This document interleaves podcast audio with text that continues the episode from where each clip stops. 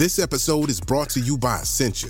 A better you starts with better hydration. Essentia is on a mission to inspire people to do what matters most. Their proprietary ionization process transforms water from any source into ionized alkaline water, providing water that's 99.9% pure with a pH of 9.5 or higher.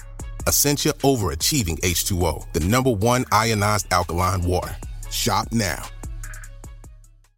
Mom deserves the best, and there's no better place to shop for Mother's Day than Whole Foods Market. They're your destination for unbeatable savings, from premium gifts to show-stopping flowers and irresistible desserts. Start by saving 33% with Prime on all body care and candles. Then get a 15-stem bunch of tulips for just $9.99 each with Prime. Round out Mom's menu with festive rosé, irresistible berry chantilly cake, and more special treats. Come celebrate Mother's Day at Whole Foods Market. Hi, I'm Daniel, founder of Pretty Litter. Cats and cat owners deserve better than any old fashioned litter. That's why I teamed up with scientists and veterinarians to create Pretty Litter. Its innovative crystal formula has superior odor control and weighs up to 80% less than clay litter. Pretty Litter even monitors health by changing colors to help detect early signs of potential illness. It's the world's smartest kitty litter. Go to prettylitter.com and use code SPOTIFY for 20% off your first order and a free cat toy. Terms and conditions apply. See site for details. Ah, yes, the magnificent Trolli Sour Brite Crawler, also known as Trollicus brightolus. The worm's captivating neon colour makes it an easy, gummy prey. Trolli! It's a surprisingly sour, invitingly chewy, staggeringly snackable species unlike anything else found on this planet. Eat me! Delicious. Visit trolli.com to shop now. Trolli, eat me! This is the Olive Magazine podcast, a weekly roundup of food and drink chat brought to you by the team behind Olive Magazine. And this is episode 143. I'm Janine, Olive's food director and podcast host. This week we have a podcast special as we welcome back chef, author, and expert on all things Japanese, Tim Anderson. Tim's new book, Tokyo Stories, explores the eclectic food scene in Tokyo through stories and recipes, covering everything from vendor machines to ramen bars to futuristic dining. We talk about why convenience stores make the best fried chicken, how Tokyo pizza has given Italy a run for its money, and why it's almost impossible to get a bad meal in this incredible city. It's a fascinating chat with loads of recommendations of where and what to eat and drink. So don't be surprised if you're looking up flights after listening to this one. Okay, so I am delighted to welcome back to the podcast Tim Anderson. Hi, Tim. Hi, thank you. Um, I've come down to his Japanese soul food restaurant Nanban in Brixton, um, and we're going to talk all about his new book, Tokyo Stories. Um, but first, I just wanted to mention that if you want to hear more about Tim than than in this podcast, and there's a lot to hear about. Um, we did a great episode. It's episode 69 where we talked all about his food journey, his MasterChef journey, setting up Nanban, and his love for Japanese food and where that all came from. So I would urge you to go and check that out. But no, today we're talking about Tokyo Stories. So. Yeah. It's your new book. It's um, it's kind of a love letter to Tokyo It in story and and lots of recipe form. And Yeah. we've got an extract in the March issue of Olive. Um, one thing that struck me when I was reading the intro, because I did briefly go to Tokyo for about four days, a Mm. mad whistle stop journey, is um, when you talk about when you reference Paris syndrome. Yes. So tell us about that, because I thought that was quite funny. Paris syndrome is an apparently real condition, a real thing, um, where people go to Paris expecting it to be beautiful and, and twinkly Like and romantic, tale. like a fairy tale, uh, like Moulin Rouge or an American in Paris. Um, and then they find that it's just Paris. it's just another kind of dirty, smelly big city with rude people. And I love Paris. I love Paris. But if I went to Paris thinking, oh, it's going to be Yeah. amazing, like a you know, like a movie, like you were just going to fall into a little bistro and get, Right. and pay like a couple of you know euros for a gorgeous meal. yeah. And then suddenly you're paying like I don't know. Which don't get me wrong, can happen Yeah. in, in Paris, but like if you're walking down the Champs Elysees, you're not going to really have that no. happen to you. So so apparently, people uh, can get so disappointed with Paris that Yeah. it crushes them and it causes them to be depressed and anxious, and they can even have like uh, they can hyperventilate and things like that when they when they realize that Paris is is very Yeah. disappointing. Why am I not getting my Paris dream? Exactly. Um, I don't know how real this actually is, but it is documented in, in medical journals. Okay. But it can apply to any situation where you're like your expectations are so high, your hopes are so high, and then your disappointment is just so defeating. We've all had that Yeah. in, in different ways. And I guess the reason that's relevant to Tokyo is because that's never going to happen in Tokyo. It Tokyo. doesn't happen. I think something like the opposite happens, Yeah, where you expect it to be awesome, yeah. and it is overwhelmingly awesome. it's like it's for me the first time I went to Tokyo, it was so kind of um stimulating Yeah. and so diverting and so like, there was so much to take in. I almost don't remember like I don't remember it very Yeah. well because it, it was like dizzying. yeah, Um, it's a very vertical, very colorful, very loud, very busy city, as Yeah. everybody knows um, from movies and everything. Yeah. But when you actually are in it, it, it takes on a whole, you know, it, it, it totally overwhelms you. yeah. And in a good way, I Yeah. think. Um, but I was really intimidated by Tokyo the first time I went, and it, it took me a, a few trips to really get to grips with it. Yeah, I still wouldn't even consider myself an expert on Tokyo because it is so big and so dense and diverse. Mm. There's just so much to see and do and eat there. It's incredible. and so many different things that you can experience Yeah. there. Like you've got, for example, there's the um, we went to the Golden Gai, yes, which is a yeah. bit, which is kind of Blade Runner esque, isn't it? It's can you on a rainy day, it would be. Yeah, Yeah, yeah. or a rainy night rather. because it's kind of like this little gathering of all these tiny little bars and Yeah, the little bars, the little street stalls, uh, you know, little you know light boxes and, and neon and stuff like that Yeah. around, smoke pouring out of the out of the yakitori kitchens and things like that. I mean, and the, the- and that's that- quite downbeat, isn't it? That's That quite is, like yeah, That's like, and that's one thing I kind of realized about this last trip to Tokyo. Um, I, I realized how little I actually know about the city. yeah, Um, because it's been colored by my experiences of going kind of where I want to go. yeah. On this one, I was with Nassima Rothacker, the photographer, Okay, who has a very different. Um, she has different kind of things she's interested in uh, compared to me. So she wanted to go to things like temples and gardens Yeah. and like. I like those too, but I n- never think of them as even being in Tokyo. but it's crazy because they are right there in They the are. center. You can just you just turn a cor- you can turn a corner and suddenly you're in the most beautiful, serene right. temple. Absolutely. Which I, you know, I, I kind of forgot about or didn't realize um, that there is that almost Kyoto aspect yeah, of yeah, yeah, Tokyo as yeah. well. Um, and we went to parts of town, kind of old, uh, like the old, Old town, downtown yeah. in the east side of Tokyo, looking for specific dishes that are in the Mm. book. Um, and we found that these parts of town are are actually quite peaceful and Yeah. serene and there's uh like the, and they're just neighborhoods like you come yeah, you come out of the high rise to kind of normal neighborhoods. yeah like kids going to school Yeah. old ladies with shopping carts yeah, like cute little cafes. Um, it, it, it kind of drove home the idea because when you visit Tokyo, obviously, like you just think it's this kind of wonderland yeah. um, of activity and and and fun and Yeah. arcades and karaoke and food. yeah. Um, but then you, you have to think that people actually live there. People live there you as know? well. Yeah. A lot what- a lot of people live there. and what's well. that like? Like Yeah. you have to have these pockets of, of serenity Yeah, in this crazy city. Um, otherwise, you'd go mad. I think, like, because the the busy, busy parts of Tokyo are are really over the top, and it'd be like, like living on the the- Vegas Strip. I think when we, I think one of the places we went to, to have our um, okonomiyaki, was was uh, on the seventh floor of in the district, the, the, electronic district. You know Oh, where they're just yeah. yeah, and and you've got these like women just on massive big electronic billboards, like just. Again, very Blade Runner esque, Yeah. shouting out the kind of deals of the day, and you're Yeah. walking around and you're just literally bamboozled by all of this information and these voices and noises and It, it's so funny because Yeah. for a culture like Japanese culture is kind of known for um for zen and politeness and politeness Yeah. and um and and beautiful kind of minimalistic art uh, and, and architecture but it's it's also totally the opposite it is so loud and, noisy brash. and Yeah, brash and in your face as well. Yeah, and I I love that. I love Yeah, that yeah, yeah. about Japan, and I always have. And now I I realize that you can actually have that contrast even just within Tokyo. yeah. You know, um, I mean, there's some beautiful shots just from little local temples that we Yeah, wandered yeah, into yeah, yeah. in this book.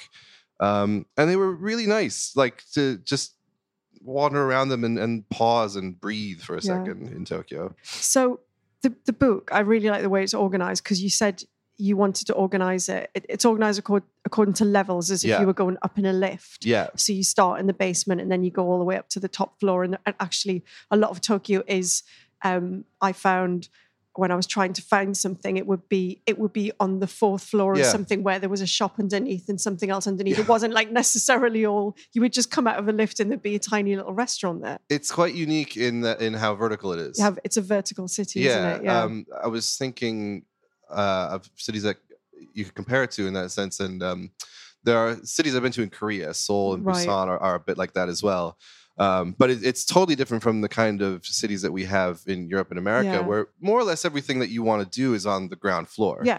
Um, maybe there's some basement places and places, uh, uh, you know, in hotels or whatever. Um, but you know, you walk into Shinjuku or Shibuya or anywhere that's got a bit of a nightlife, uh, a bit of nightlife there, and you look up at the buildings and you can see there are izakaya, there are bars, restaurants up to the tenth, ninth, floor, yeah. whatever floor, yeah, like yeah. as high as they'll go. They just stack them up basically. And it's not like it's a whole block of bars and restaurant. It'll just be the rest of it might be offices, and then the It restaurants yeah. on the like. It could be a real mix of things. Um, it, it- it's just incredible. Like that's the other thing about Tokyo is like you can you think you've uh, got a good feel for Yeah. an area Yeah. because you've been into a lot of places there and you can see what's around you. But then you realize you haven't even scratched the surface No. because you haven't gone up or down. Yeah. Because if you go into the subways, into Yeah. the um, I mean, there's huge subterranean shopping arcades, and, and they're all connected to the, the subway stations, the train stations. And sometimes you walk through these stations and these shopping arcades, and you don't know where one ends and where the other begins. Yeah, and then all of a sudden, all little g- corridors connecting. Yeah. and yeah, and then all of a sudden, you're in like a department store food hall, Yeah. which is also in the basement. yeah, Like Shinjuku Station. Um, by the way, Shinjuku Station. Don't ever say I'll meet you at Shinjuku Station. no, because it is enormous and Yeah. complicated, and I, that has never been successful for No. anybody ever. um, like there are literally, I think, three or four department stores that are actually connected yeah, to. Shinjuku Station. So like you can go walk right out of a ticket gate, and you're in. Um, you know, a depachika surrounded Mm. by beautiful Japanese confections. yeah, yeah. like it's incredible. Yeah. It's just like I can't think of anywhere else that's really like that that I've been. no. I mean, yeah, it's it's it is a ball of confusion. It is a ball of confusion, but like, again, like, but like not- yeah, but yeah. They, they everyone who who lives there, they they've got it all worked out. It's like it's our problem basically. Yeah, it is because they obviously they take it. It's probably taken for granted, and they kind of walk right yeah, past it and exactly. block it out. Yeah, but- so let's talk about the Depachika because that is Yeah. that is on your levels. That's a lower ground. So that's the kind of department stores and basement food halls. Which Yeah. when I went there, I just thought it was like some kind of insane temple to food. Some of It them were some of them were just literally you don't even want to touch the food because it just it's so beautiful and so And amazingly some of it's out. very very Very expensive. expensive. Yeah, square watermelons was one Yep. thing they had when I was there, and I believe they were hundreds and hundreds of pounds just yeah, for one. yeah. They they can be even mangoes can Yeah, uh, because they're the for that. most perfect mangoes you'll ever see. Right, and they're given as gifts. Um, I mean, so Depachika Yeah. is short for um, Depato Chika, which means department store Oh, underground. Yeah, um, and they've always been the food hall level. Sometimes there's two levels of food halls, um, and also they'll have usually restaurants at the top of the department store, so there's more food in there. But that's where you go for the the shopping, and they can range from. Um, I mean, it's always they're always good. They can range from sort of just good supermarkets like Yeah. gourmet supermarkets to a, a totally other level Yeah. of, of food shopping with incredibly good produce, perfect produce yeah, um, great selections of sake and wine and confections, Western and Japanese, Yeah, yeah, yeah. Um, given as gifts or just you know uh, bought as a snack. Um, they, they've got bento boxes you can buy. They've got all kinds of hot food being prepared. Um, it's it's a little bit like kind of the world's best food court. yeah. Exactly, because you can go and there's counters with guys preparing fresh food, like as Yeah. well as stuff to buy. So there's a recipe in Tokyo Stories for crab shumai, oh, okay. um, which are Chinese, really. Yeah. Uh, but you'll always find them in a, in a depachika uh, being steamed en masse in these oh, huge bamboo nice. The little shumai dumplings. Yeah, and they're just a great like. Who doesn't want a little dumpling pick me up? I, all, I just want dumpling pick me ups all day. Yeah. Basically. yeah. Um, but yeah, I use the depachika to uh, as a frame framework to explain Japanese ingredients. Yeah. uh, which you have to do in a Japanese Yeah. cookbook. Um, but they're they're just fascinating. Like I always spend so much time in them because uh, for me they're a- good way to learn Yeah. about you know not just Japanese food, but also what are people in Tokyo or Japan You know, what are they eating? Yeah. What are they interested in in terms of food? Because it's not just Japanese stuff No. down there.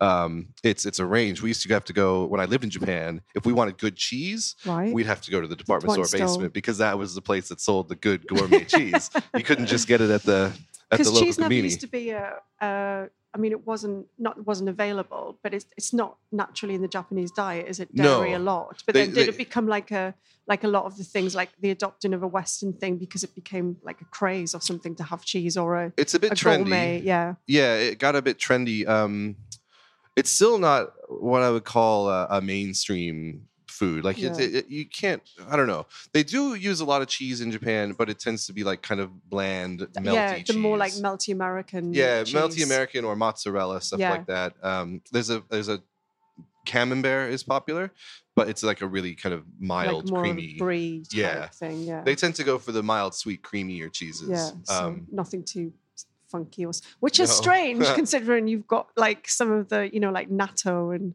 you it's, know it's a different kind of. it's of mad that you wouldn't go for the funk.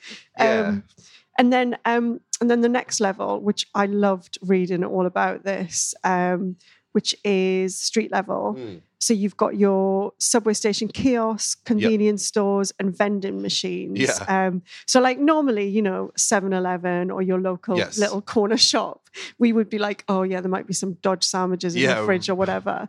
but convenience stores in Japan are completely different, aren't they? I Yeah, mean, they're unbelievably good for well everything, but including food um, yeah. and drinks. The uh, the reason behind this, I think, is I read about them a while ago. Yeah. Is because they have a really unique distribution model where um, they keep their warehouses and their production centers close as close as possible, centrally located to different branches. Oh yeah, so that. they can So- produce food and yeah. deliver it very very quickly which means they can um, get multiple deliveries throughout the day so they don't hold stock for very long Okay. so if you get a sandwich in a convenience store Yeah. it's usually very fresh um, i don't think i've seen a sandwich on a convenience store shelf in japan that's more than a day old So like as fresh as if you went into Pret, for example, Yeah, here and exactly. got your got your like we make it today, we sell it today kind right of thing. and yeah. and they've got sushi and and rice balls onigiri Yeah. in the same kind of uh uh, you know similarly fresh and salads but then they also do um, a lot of really great hot food Yeah. prepared food um, which i didn't really realize that they're actually cooking on premises until i had a closer look on this last trip Oh, okay. so you can get fried chicken in convenience stores. Yeah. And they're frying it what they're making they're the fried it chicken. there yeah because i thought it was the kind of thing where they have it fried and elsewhere then yeah, and then just heat it up. and whack it in an oven Yeah, or yeah. something, or a, a Merrychef, I don't know, uh, and then put it in a hot cupboard. Yeah. and there you go. Keep but I know they have little fryers behind the cashiers, which is amazing. Yeah. And and the other thing I love, um, especially, is oden. Oden is this. Um, it's a dashi based kind of stew. So it's a, it's a really light but very flavorful dashi Mm. Yeah. um, with uh, things in it that have been sort of slow cooking Oh, yeah. and just soaking up that dashi and hot held for ages. So you go and it's all on skewers and you um, pick out the bits of veg and meat and sometimes there's octopus tentacles in there that you can you can pick out and choose yourself. Oh really? And, And add to your stew. Add to your stew and then you you get it in this big plastic tub with a handle on the side and you top it up with the broth and they charge you by the It's so insane. It's I- so insane, and it's all it's in a convenience store, and it's great. It's like it's so warming and like uh, wholesome. yeah. Like in the winter, having that bucket of steaming dashi with daikon and tofu and Yeah, stuff in it, it's just the best. Like, and your sinuses. it's from a convenience store. Like, can you imagine that in this country or or anywhere really? and they because we were saying about sandwiches. So one of the things that is super trendy at the minute is the sand, sand sando katsu sando, Katsu, yeah, and um, yeah, egg sando. I think is really big in California at the minute. yeah, because So- of uh, Konbi. yeah, those guys of those in LA. Konbi guys. Yeah. So that I mean that's um but I think you said most of the sanders are pretty bland. So you so like you should always go for the katsu. Sure. Yeah. There's. I, I would say go for the ones that are uh, have a nice sauce on them. Yeah, Like- otherwise it's just a bit of Uh, I'll tell you what. There's there's something for me that's like a nice nostalgic thing, uh, nostalgic flavor in like the the basic egg mayo yeah, or ham and cheese sandwiches that they do because Yeah, it's yeah. white bread. It's really basic. Yeah. Just you know, well, it's Japanese mayonnaise, so it's got a bit more flavor, a bit more um, tang to a it. bit more tang than our our mayo. Um, It's like they took the worst, the worst of us, and Yeah. like you know, like our Western Western sandwiches, white bread, yeah. bland filling. We'll have some of that. It's like But we can do better than that. but for me, those are those tick a, a certain box when I'm in a certain mood. I Um, like I I'm a, I'm definite whenever some as far as sandwiches go, if I'm making them at home, I'm very much a kind of I just want cheese and pickle or ham Yeah. and cheese or you know sometimes you just don't want a million things in your sandwich. No, you just want it's comfort food. Yeah, yeah. yeah, so yeah. you keep it basic, but like, so there are genuinely delicious sandwiches in convenience stores. My favorite is the terry that you can get a teriyaki chicken sandwich with a like a perfectly boiled sort of half cooked uh, half cooked egg. Yeah, that's nice. Like a- a perfectly medium Yeah, boil. Yeah, yeah, Um, and and the way they cut it so that the egg yolk faces out yeah. uh, when it's sliced is is actually kind of beautiful. Like it's just great So cool. presentation. Yeah, like everything. everything. Just nailing the presentation, even on Um, a simple sandwich. Yeah, I mean, I, I usually when you eat anywhere, especially when you travel, you don't want to go to convenience Yeah. In Japan, I think it's absolutely the opposite. I think that if Go you don't eat at a convenience store in Japan, you are missing out. Yeah. like you genuinely are, and and and that's you know we haven't even scratched the surface. We could talk all day long about convenience store stuff, um, because then there's there's drinks, there's teas, there's beer, there's uh, cocktails in a can, there's there's crisps and candy and and uh, steamed dumplings. It's they're just amazing. I want to live there. Just because you were saying um, as well on the vending machines. Because one of the things that struck me was you said they do vending machines do this really incredible soup, which you've got Yeah. from called corn potage, Corn which is, potage, yeah, which is um, very posh name for soup. it is. Because obviously here we're used to soup coming out of vending machines, which is pretty rank basically. So, but you're saying they do a really a really good one. They do a really good, yeah. This corn, it's a sweet corn soup in a can. It's a little steel can. It's it's not an amazing corn soup. It's a it's a good one. Um, but one of the best things about it is actually the warmth of the Yeah, can yeah, in yeah, your hands on a cold day. on a freezing cold day. yeah, and then the soup's really nice. Yeah. And you also said that they do quite good. Um, is it Chu Hai, the Yeah. shochu based kind of? yeah.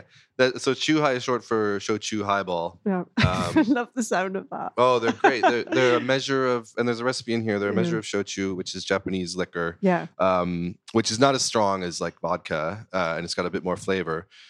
Uh, but a generous measure of that, and then you can make it however you like. Sometimes they use fruit syrups or Yeah. juices, uh, but I like the really basic, really dry ones, so just soda water and Yeah, yeah, lemon, yeah. or or yuzu and grapefruit, things like that. Nice flavors. Yeah, um, they're like they're fun and they're fizzy, um, but they're not sickly sweet, not Right. usually anyway. So you can have a lovely night out with those. Just sitting on a bench somewhere. Sitting on a bench, um, uh, or or smuggled into karaoke Yay. boxes, which I don't endorse, but I did. I used to do the, that when I lived there. Smuggle them into the cinema. That's that's allowed. you could buy them at the cinema. Can you? Oh, I right, think okay. so. Yeah, I I wouldn't be surprised anyway. Let's go on to the next level, which is Tokyo local. So, um, in your intro, you say that Tokyo doesn't have many local specialities, mainly because it's so cosmopolitan, taking so many things in. But but there are a few things that you would associate with Tokyo. Um, I think mainly soba, ramen, and sushi, particular Yeah. types of.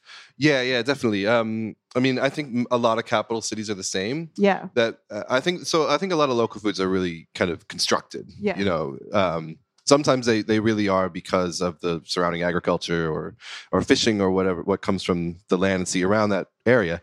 Um, but sometimes like you just need something to be famous for. yeah, If you're a capital city, you don't need that, so you don't bother trying to make your own yeah. local food. Um, uh, but it, it turns out that Tokyo actually does have quite a lot of distinctly local Tokyo things. Yeah, Um, so sushi's one. Yeah. Edo, Edomae sushi. my sushi. Uh, Edo is the old name for T- Tokyo. Tokyo, I found that out today Yeah. reading your book. uh, yeah, and Edo period is the the period of that used to be called the Tokugawa period, um, from the beginning of the 1600s to the middle of the 19th century.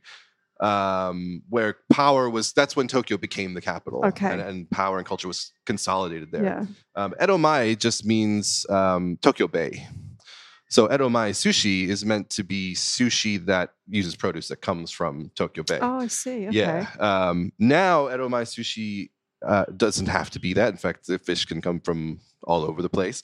Um, but the name they still use as a sort of indicator of traditional methods and quality. Yeah. Um, but because Tokyo is the um, you know, the, it- it's the it's where all the fish comes into the Yeah. country uh, through. Used to be Tsukiji Oh, Market, Tsukiji market. and now yeah. it's uh, I think Toyosu where they moved. I might be wrong about that, Yeah. but anyway, all the fish or most of the fish comes into the country through Tokyo, so people in Tokyo get first Like dibs. First pick. Yeah. on the Right. fish. So there's great sushi Yeah. everywhere, and it, it, what it is where sushi was first invented.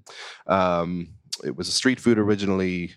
Uh, based on use originally based on uh, a fermented fish and rice Yeah. dish, and over time, instead of fermenting to preserve the fish and rice, they started to use vinegar, seasoned vinegar, um, and that's how we wound up Oh, with so the sushi as we know season- today. the sushi rice. So that so then all the, the vinegar goes into the rice then and stays away from the fish because you don't need to preserve it anymore. Right. So it, it was it's kind of a weird leap that Yeah. they took from actually using the vinegar to preserve the food that- to just serving to it just as a kind of seasoning. seasoning the Yeah. rice. Yeah. Yeah. They do say that part of the reason that you that nobody really gets sick from sushi uh, is because there's little things in it Oh, in in terms the of the seasoning, yeah, that are antibacterial or Mm. antimicrobial. So the vinegar, the salt, um, the soy sauce. Yeah. Uh, they even say wasabi and ginger Mm. um, can help kill bacteria. So And sushi's quite a it's quite a universal thing, isn't it? I, I know you can drop a lot of money going to like a sushi or sashimi Oh, yes. place, like Yeah. the really like a lot of a money. lot of money. But then you can also go to a really lovely sushi bar and sit at the counter Yeah. and order piece by piece and not spend a lot of money. there's a huge range of of um, of levels and, and price points for sushi. Yeah. Um, I uh, I've never had a really really expensive sushi meal because I think it would be wasted on me to be totally totally Yeah. honest. Like I'm I'm not a big sushi nerd. Right. Um, I'm a big ramen nerd. yeah. I'd be more prone to spend hundred pounds on a bowl of ramen Yeah. than than on a sushi meal. That's de- that is dedication. It is, yeah, but, but nobody charges that much, so I haven't had the opportunity. But yeah, so there's also um, conveyor belt sushi yeah. which is uh, usually of a decent standard. Yeah. Like it's obviously not the best sushi, but it's fun. Yeah. It's very cheap, and it's often um, if you want to see the, the kind of high tech side of Japan, Yeah. that's often a good place to do it because they'll have touchscreen menus where you order. Your food can come along on a conveyor belt, and it'll start to beep when it reaches your table and flash. Seriously, yeah, I'm yours. yeah. And then uh, there's a chute built into the table where you put your plates, and there's a chip inside each plate that counts it up Oh and then gives you your bill. Take me there now. It's uh, it's cool. it's Yeah. really fun. and also with um, because we were just saying back to ramen. Yeah. That is really associated with Tokyo, isn't it? Yeah, I mean, the thing about ramen is every not everywhere, but a lot of places in Japan have um, yeah. a have ramen. variation. Yeah. yeah, that they're, they're very famous for. Yeah. So miso ramen in Hokkaido, Sapporo, um, tonkotsu in Kyushu, uh, and all these things in between. Um, but Tokyo has a few distinct styles that are Tokyo's own. Yeah. One is like an old school Tokyo shoyu ramen, Yeah. like a, a soy sauce with a lightish broth, usually uh, a mix of chicken Mm. And pork, but mainly chicken, Right. uh, and usually flavored with uh, dried sardines, niboshi. Um, so you get this It's kind really of deep. it's flavour, very yeah, deep, but also umami. quite light. Um, and it, it kind of uh, it, it's got a very Japanese flavor, for lack of a better word, because it's got that dried seafood element. Yeah. Um, so there's there's that. Uh, and, and, and simple basic toppings, roast pork, bamboo shoot, stuff like that. Then there's the the more modern stuff, um, and the more creative stuff like tsukemen. Tsukemen is dipping ramen, where the noodles are served on the side. Oh, with a to Uh, dip into the sauce. yeah, and the broth is very, very concentrated and highly seasoned, um, which is then at the end of the meal diluted with water so you can drink it as Yeah. a soup.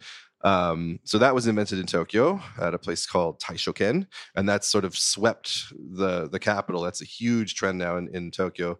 Um, and then you get these sort of oddball ramen like ramen jiro. Ramen jiro um, is, is such an extreme bowl of ramen that some people consider it not ramen.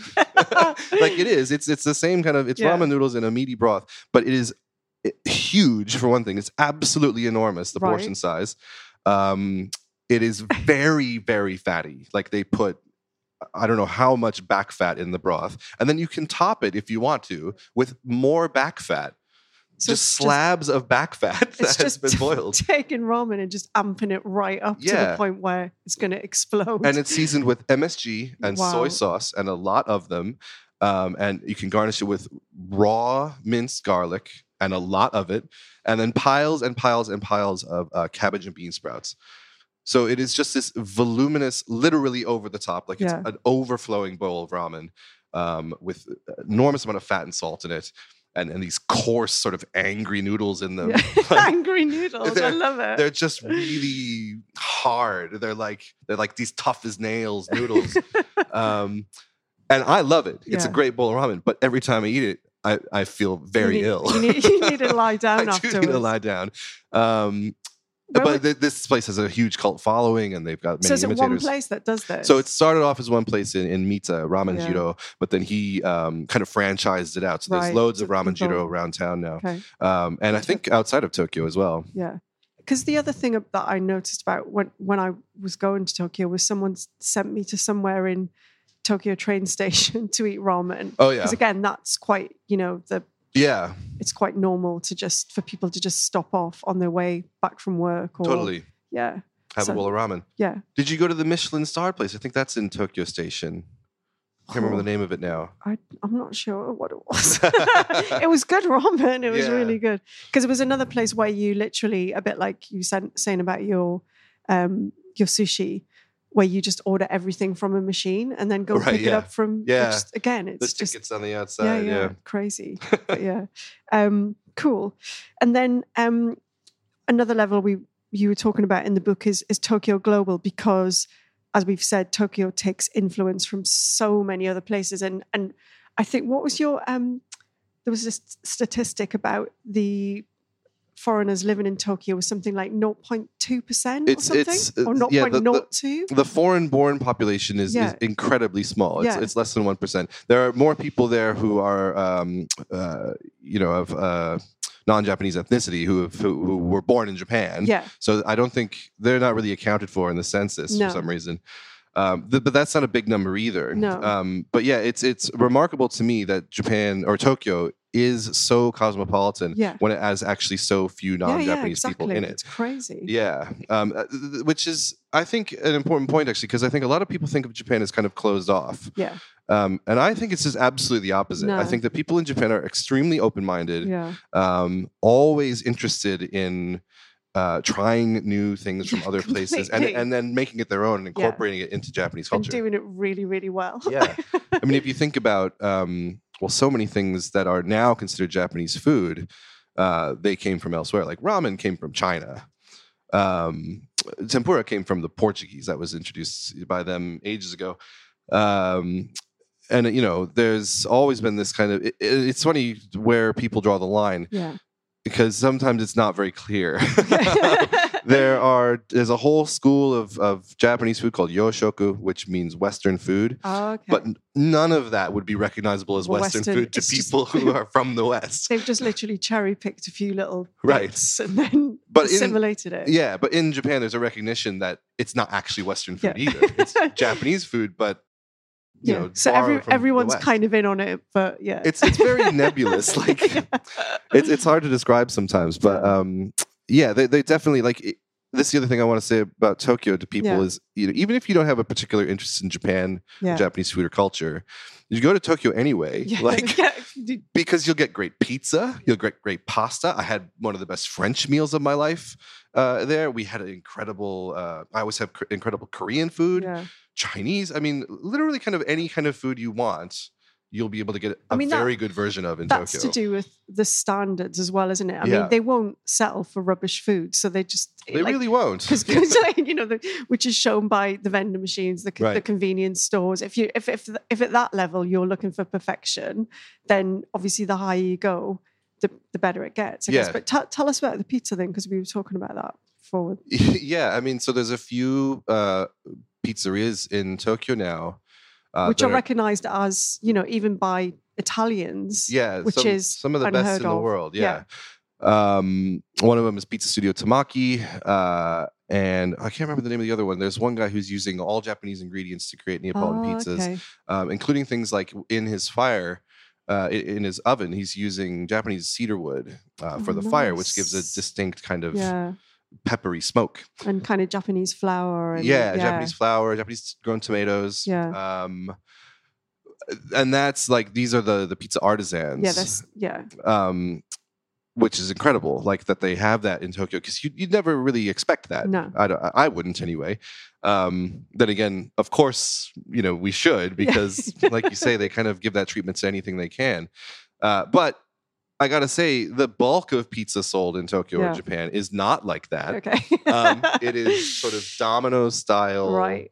um, greasy, dirty delivery pizza. But that also has its own charm Yeah. because of what they've done with it. Like, Yeah. you know, obviously you can get like a, a standard pizza toppings, sausage, pepperoni, mushrooms, whatever. But you can also get distinctly Japanese uh, toppings like uh, a popular combination these days is Korean barbecue and mochi. So you get these little Wow. chewy rice cakes that have been caramelized slightly with uh, lovely, salty, spicy meat. That sounds really good. Right, it does, doesn't it? Um, or what else have I seen on there? Oh, I got to tell the story of my buddy Sam, Yeah. who moved to Tokyo a long time ago. Um, and he said he was at a party early on there and they had pizzas delivered. Yeah. Um, and there was one that looked like a normal pizza, okay. um, like cheese and a red sauce. And he bit into it and he realized that the red sauce wasn't tomato. It was, he called it mentaiko sludge. so it was, mentaiko is a, as a spicy cured cod roe oh, that they'd slathered on this pizza instead of Oh. tomato sauce. I don't want that. I don't know about that either. but like another thing you'll find is uh, shellfish. You'll Yeah. find seafood on pizza. And Yeah, yeah, sometimes yeah. that can be actually really good. No, I'm, I'm Um, for that. Yeah, so sea urchin, crab, prawns, and the the recipe in this book for pizza yeah. tries to combine both worlds. So it's a it's a proper Neapolitan pizza recipe, um, but with shellfish as the toppings.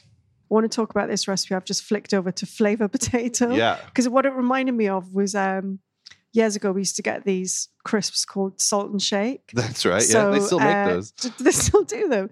So it was like plain crisp, but you got a little bag of salt, like forbidden salt. So you Right. could add your own salt. And you're saying in here that you get like the fries and then you get a bag of sort of intense tangy flavoring with Seasoning dust. Yeah. seasoning dust to apply as you as you would like. Yeah, and you you empty the sachet into Yeah. the this paper bag that your fries come in. You shake it up, Yeah. and then everything is coated in this incredible salty, Yeah. uh, kind of Pringles esque flavoring. Yeah. Um, and the flavors themselves are delicious. Like you can get like roasted garlic and soy sauce flavor.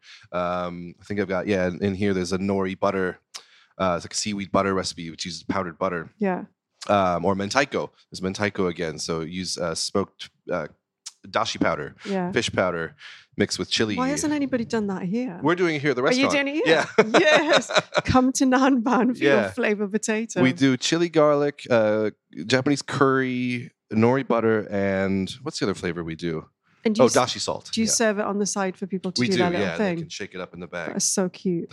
and also another, I mean, another classic because you you've highlighted in here is the um the um choux choux buns because oh yeah, I think patisserie in particular is is super it's amazing. huge in Japan and it's amazing and they kind of took it off the French and then just went away and made it even better. I mean, there's a photo in this book right here Yeah. of a Mont Blanc, Oh my god, which is from a department so store. Good, yeah. And and the Mont Blancs in Japan are are Yeah. unreal. Yeah. they're so good, and that's true of most uh, pastries that I've had in Japan.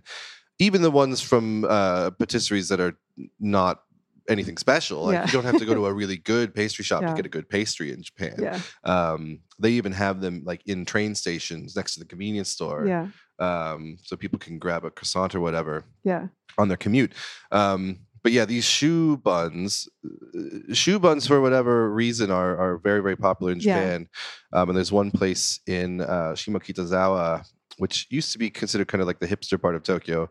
Um, that it's a really cute little cafe bakery that does these choux buns in the shape of Totoro. yeah. Totoro, I love. character. It's one of my favorite movies. Yeah, I love that. My what, what's it called again? My My neighbor Totoro. my, my, my neighbor Totoro. Yeah. Um, Um, because it is this like um, there's a word, isn't there? Kawa. Is it kawaii? kawaii, Which yeah. means cute. cute. Yeah. So- And there's a lot of food that is constructed in the image of cute characters like Hello Kitty and Totoro. totally.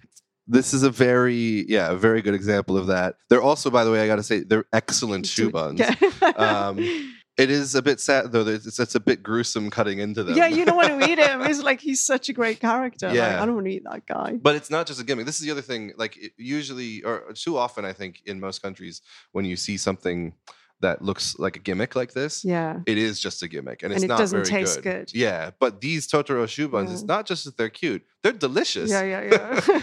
so eat them anyway. Yeah. yeah. I was thinking of the um those uh rainbow bagels that swept New York for a while, and everyone was like, "But they taste horrible. They've got so much coloring in them that they literally just taste." It's so weird. but there was people queuing up to get them. I Mm. mean, you know, Are idiots. people still doing those sushi burritos? That was the one that really, Oh, yeah, just wrong. it looked really bad. the to me. ratios are all wrong as well.